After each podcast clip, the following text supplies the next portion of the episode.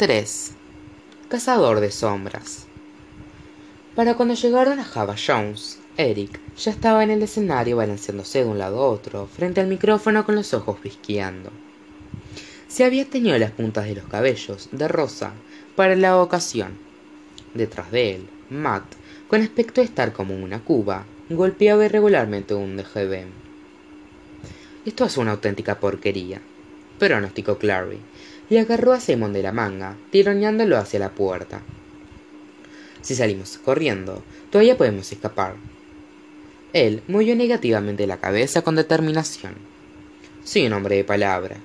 Cuadró los hombros. Traeré el café si tú no consigues un asiento. ¿Qué quieres? Café solo, negro, como mi alma. Simón se dirigió al mostrador, mascullando algo respecto de que era muchísimo mejor lo que hacía él ahora que lo que había hecho nunca antes. Clary fue en busca de asientos. La cafetería estaba atestada para ser un lunes. La mayoría de los desgastados sofás y sillones estaban ocupados por adolescentes que disfrutaban de una noche libre entre semana. El olor a café y a cigarrillos de clavo era abrumador. Por fin, Clary encontró un sofá desocupado en un rincón oscuro del fondo. La única otra persona en las proximidades era una muchacha rubia con una camiseta naranja, sin mangas, jugando absorta con su iPod. Excelente, pensó Clary. Eric no podrá localizarnos aquí atrás después de la actuación para preguntar qué tal nos pareció su poesía. La chica rubia se inclinó por encima del lateral de su silla y le dio un golpecito a Clary en el hombro. Perdona. Clary alzó la mirada sorprendida. ¿Es ese tu novio? preguntó la muchacha. Clary siguió la dirección de la mirada de la chica, preparada ya para decir No, no lo conozco. Cuando reparó en que la chica se refería a Simon, que se dirigía hacia ellas, con una expresión concentrada en no dejar caer ninguno de los vasos de poliestireno. Uh, no, respondió Clary. Es un amigo. La chica sonrió ampliamente. Es lindo. ¿Tiene novia? Clary vaciló antes de responder. No. La muchacha adoptó una expresión suspicaz. ¿Es gay? El regreso de Simon ahorró a Clary tener que responder. La chica rubia se volvió a sentar apresuradamente, mientras él depositaba los vasos en la mesa y se dejaba caer junto a Clary. No lo soporto cuando se quedan sin tazas. Esas cosas están ardiendo. Se sopló los dedos y puso cara de pocos amigos. Clary intentó ocultar una sonrisa mientras lo observaba. Por lo general, no pensaba en Simon, en si Simon era guapo o no. Tenía unos bonitos ojos oscuros, y el cuerpo se le había rellenado bien en el transcurso del año anterior y parte del otro. Con el corte de pelo adecuado. Me está mirando fijamente, dijo Simon. ¿Por qué me estás mirando fijamente? ¿Tengo algo en la cara?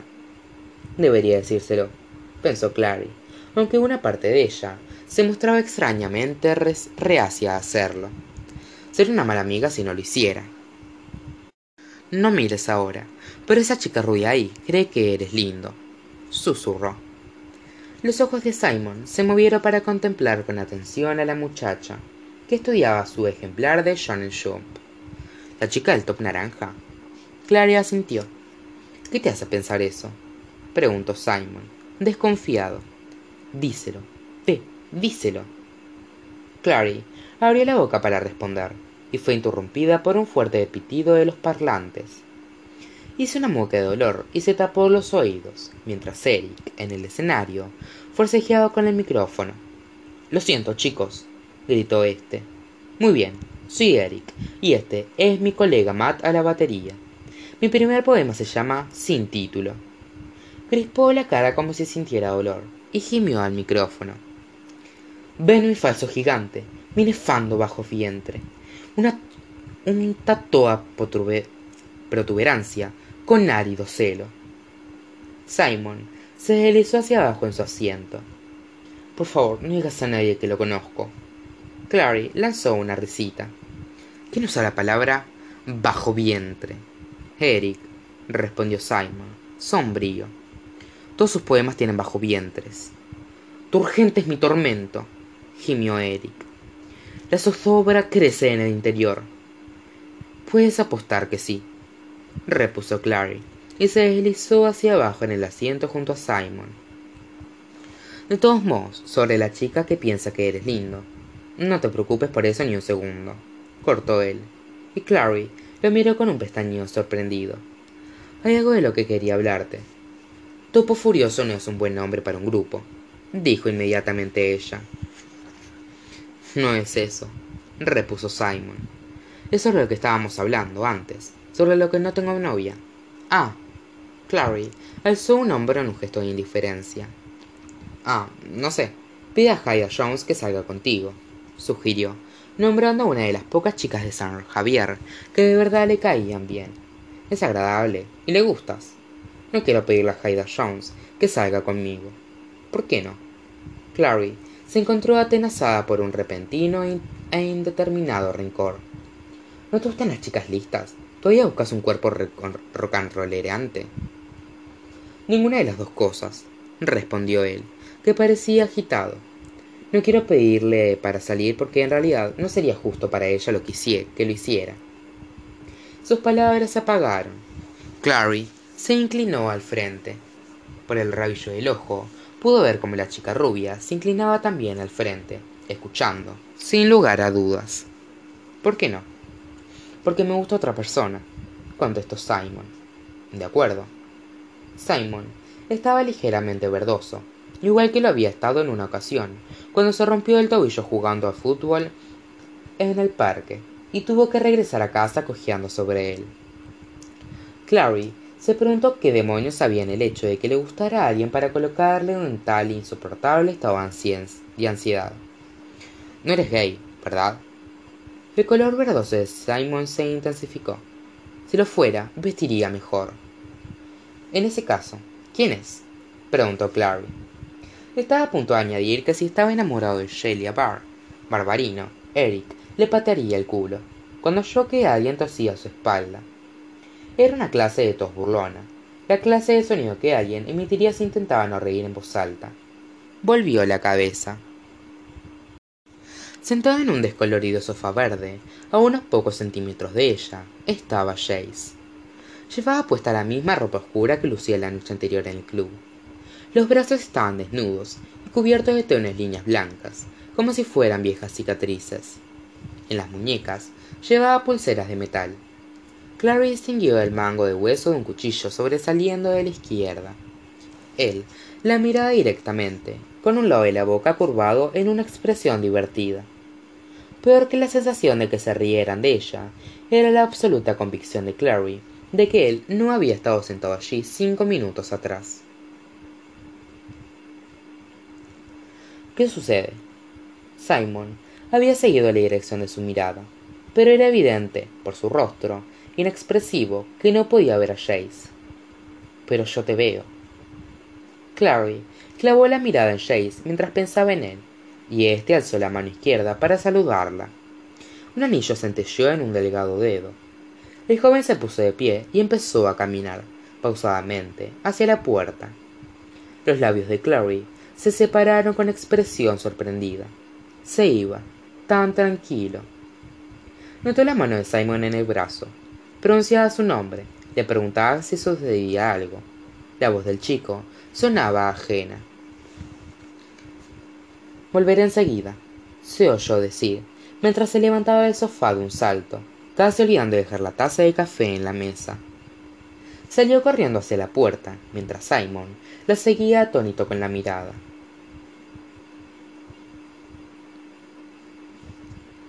Clary atravesó precipitadamente las puertas, aterrada por la ida, por la idea de que Jace pudiera verse desvanecido entre las sombras del callejón, como un fantasma. Pero estaba allí, contra la pared. Había sacado algo del bolsillo y pulsado botones en ello. Alzó la mirada sorprendido cuando la puerta de la cafetería se cerró violentamente tras ella. A la luz de cada vez más crepuscular, su cabello parecía un dorado cobrizo. La poesía de tu amigo es terrible, dijo. Clary pestañeó momentáneamente. ¿Cómo? He dicho que su poesía es terrible. Sonó como si se hubiera comido un diccionario y empezó a vomitar palabras al azar. No me importa la poesía de Eric. Clary estaba furiosa. Quiero saber por qué me estás siguiendo. ¿Quién ha dicho que te estoy siguiendo? Buen intento. Y estabas escuchando disimuladamente. Además, ¿quieres contarme qué significa todo esto? ¿O simplemente llamo a la policía? ¿Y decirles qué? replicó Jace en tono mordaz. ¿Qué gente invisible te está molestando? Confía en mí, pequeña. La policía no arrestará a alguien que no puede ver. Ya te dije antes que mi nombre no es pequeña. Masculló ella entre dientes. Es Clary. Lo sé, repuso él. Un nombre bonito, como la hierba, la salvia Claria o Clary. En los viejos tiempos, la gente pensaba que comerse las semillas permitía ver a los seres mágicos. ¿Sabías eso? No tengo ni idea de qué estás hablando. No sabes gran cosa, ¿verdad? preguntó él, y había un perezoso desdén en sus ojos dorados. Parece ser un mundano como cualquier otro. Sin embargo, puedes verme. Parece un acertijo. ¿Qué es un mundano? Alguien del mundo humano, alguien como tú. Pero tú eres humano, afirmó Clary. Lo soy, repuso él, pero no soy como tú. No había ningún tono defensivo en su voz. Sonó como si no importara si le creía o no te crees mejor, por eso te estabas riendo de nosotros. Me reía de ustedes porque las declaraciones de amor me divierten, en especial cuando no son correspondidas, explicó él. Y porque tú, Simon, es uno de los mundanos más mundanos con los que me he tropezado jamás. Y porque Hodge pensó que podría ser peligrosa. Pero si lo eres, desde luego no lo sabes. Yo, peligrosa, repitió Clary, estupefacta. Te vi matar a alguien anoche, te vi hundirle un cuchillo bajo las costillas y... y vi como él te hería con dedos que eran como cuchillas. Te vi sangrando y ahora parece como si nada te hubiera tocado. Quizás sea un asesino, dijo Jace, pero sé lo que soy. ¿Puedes tú decir lo mismo? Soy un ser humano corriente, como dijiste. ¿Quién es Hodge? Mi tutor. Y yo no me tildaría tan rápidamente de corriente, si fuera tú. Se inclinó al frente. Deja que te vea la mano derecha, mi mano derecha, repitió ella, y él asintió. Si te enseño la mano, ¿me dejarás tranquila? Desde luego. Su voz dejó traslucir un tono divertido. Ella extendió la mano derecha de mala gana. Tenía un aspecto pálido bajo la tenue luz que se derramaba desde las ventanas, con los nudillos salpicados por una leve capa de pecas. De algún modo, se sintió tan desprotegida como si se estuviera levantando la camisa y le mostraba el pecho desnudo. Nada. La voz del muchacho sonó decepcionada. No eres zurda, ¿verdad? No. ¿Por qué? Él le soltó la mano con un encogimiento de hombros. La mayoría de niños cazadores de sombras los marcan en la mano derecha o en la izquierda, si son zurdos como yo, cuando aún son pequeños, es una runa permanente que presta una habilidad extra con armas. Le mostró el dorso de su mano izquierda. A ella le pareció totalmente normal. No veo nada, dijo. Deja que tu mente se relaje, sugirió él. Aguarda que venga a ti, como si aguardases a que algo se elevara a la superficie del agua. Estás loco. Pero se relajó, fijando la mirada en la mano, contemplando las diminutas líneas sobre los nudillos las largas articulaciones de los dedos. Le saltó a la vista de improviso, centelleando como una señal de no cruzar. Un dibujo negro pareció parecía un ojo. Parpadeó y el dibujo se desvaneció. ¿Un tatuaje? Él sonrió con aire de suficiencia y bajó la mano. Estaba seguro de que podrías hacerlo. Y no es un tatuaje, es una marca. Son runas, marcadas a fuego en nuestra carne hacen que manejes mejor las armas. A Clary le resultó difícil de creer, aunque quizá no más difícil que creer en la existencia de zombies. Marcas distintas hacen cosas distintas. Algunas son permanentes, pero la mayoría se desvanecen cuando han sido usadas. ¿Es por eso que hoy no tiene los, los brazos pintados? preguntó ella. Incluso cuando me concentro. Ese es exactamente el motivo. Sonó satisfecho consigo mismo. Sabía que poseías la visión, al menos. Echó una ojeada al cielo. Casi oscurecido por completo. Deberíamos irnos. Deberíamos. Creía que ibas a dejarme tranquila. Te he mentido, respondió Jace sin una pizca de vergüenza. Hodge dijo que debo llevarte al instituto. Quiere hablar contigo. ¿Por qué iba a querer hablar conmigo? Porque ahora sabes la verdad, respondió Jace. No existió un mundano que conociera nuestra existencia durante al menos cien años. ¿Nuestra existencia? repitió ella. ¿Te refieres a la gente como tú? ¿A gente que cree en demonios? A gente que los mata, corrigió Jace. Somos los cazadores de sombras. Al menos, eso es lo que eso es lo que nos llamamos a nosotros mismos. Los subterráneos tienen nombres menos halagueños para nosotros. Subterráneos. Los hijos de la noche, los brujos, los duendes, los seres mágicos de esta dimensión. Clary sacudió la cabeza. No te detengas ahí. Supongo que también hay, digamos, vampiros, hombres lobo y zombies. Desde luego, le informó Jace aunque los zombies los encuentras en su mayoría más al sur, donde están los sacerdotes del Boudoun. ¿Qué hay de las momias? ¿Solo andan por Egipto? No seas ridícula. Nadie cree en momias. ¿Nadie cree? Por supuesto que no, afirmó Jace. Mira, Hodge te explicará todo esto cuando lo veas. Clary cruzó los brazos sobre el pecho. ¿Qué sucede si no quiero verlo? Ese es tu problema. Pueden ir voluntariamente o a la fuerza. Clary no podía creer lo que oía. ¿Estás amenazando con secuestrarme? Si quieres verlo de ese modo, dijo Jace. Sí. Clary abrió la boca para protestar, pero le interrumpió un estridente zumbido. Su celular volvía a sonar. Adelante, responde si quieres, indicó Jace con magnanimidad. El teléfono dejó de sonar, luego volvió a empezar fuerte e insistente. Clary frunció el cejo. Su madre debía estar realmente furiosa. Le dio la espalda a medias a Jace y empezó a rebuscar en el bolso.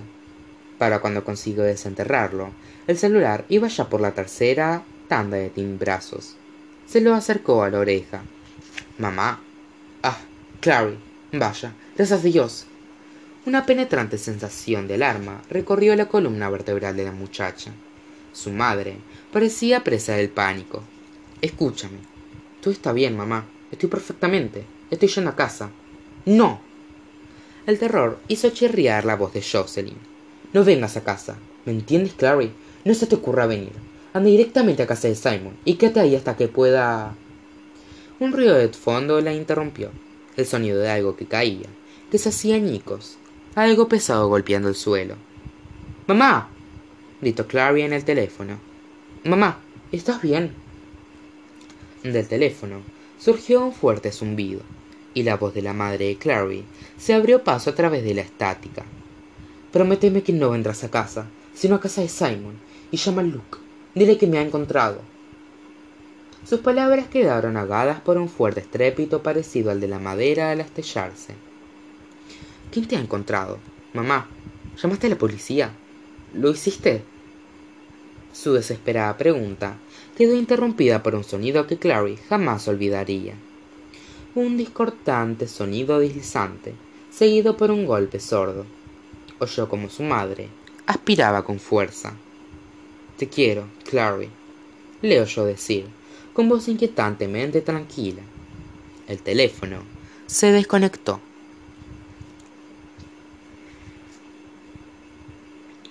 Mamá, aulló Clary al teléfono. Mamá, ¿estás ahí? Fin de la llamada. Apareció en la pantalla. Pero, ¿por qué habría colgado a su madre de aquel modo? Clary, dice Jace, y fue la primera vez que le oyó decir su nombre. ¿Qué sucede? Clary hizo caso omiso. Oprimió febrilmente el botón que marcaba el número de su casa. No hubo respuesta, aparte del doble tono de ocupado las manos de Clary habían empezado a temblar de un modo incontrolable. Cuando intentó volver a marcar, el teléfono se le resbaló de la mano y golpeó contra la acera. Contra la acera.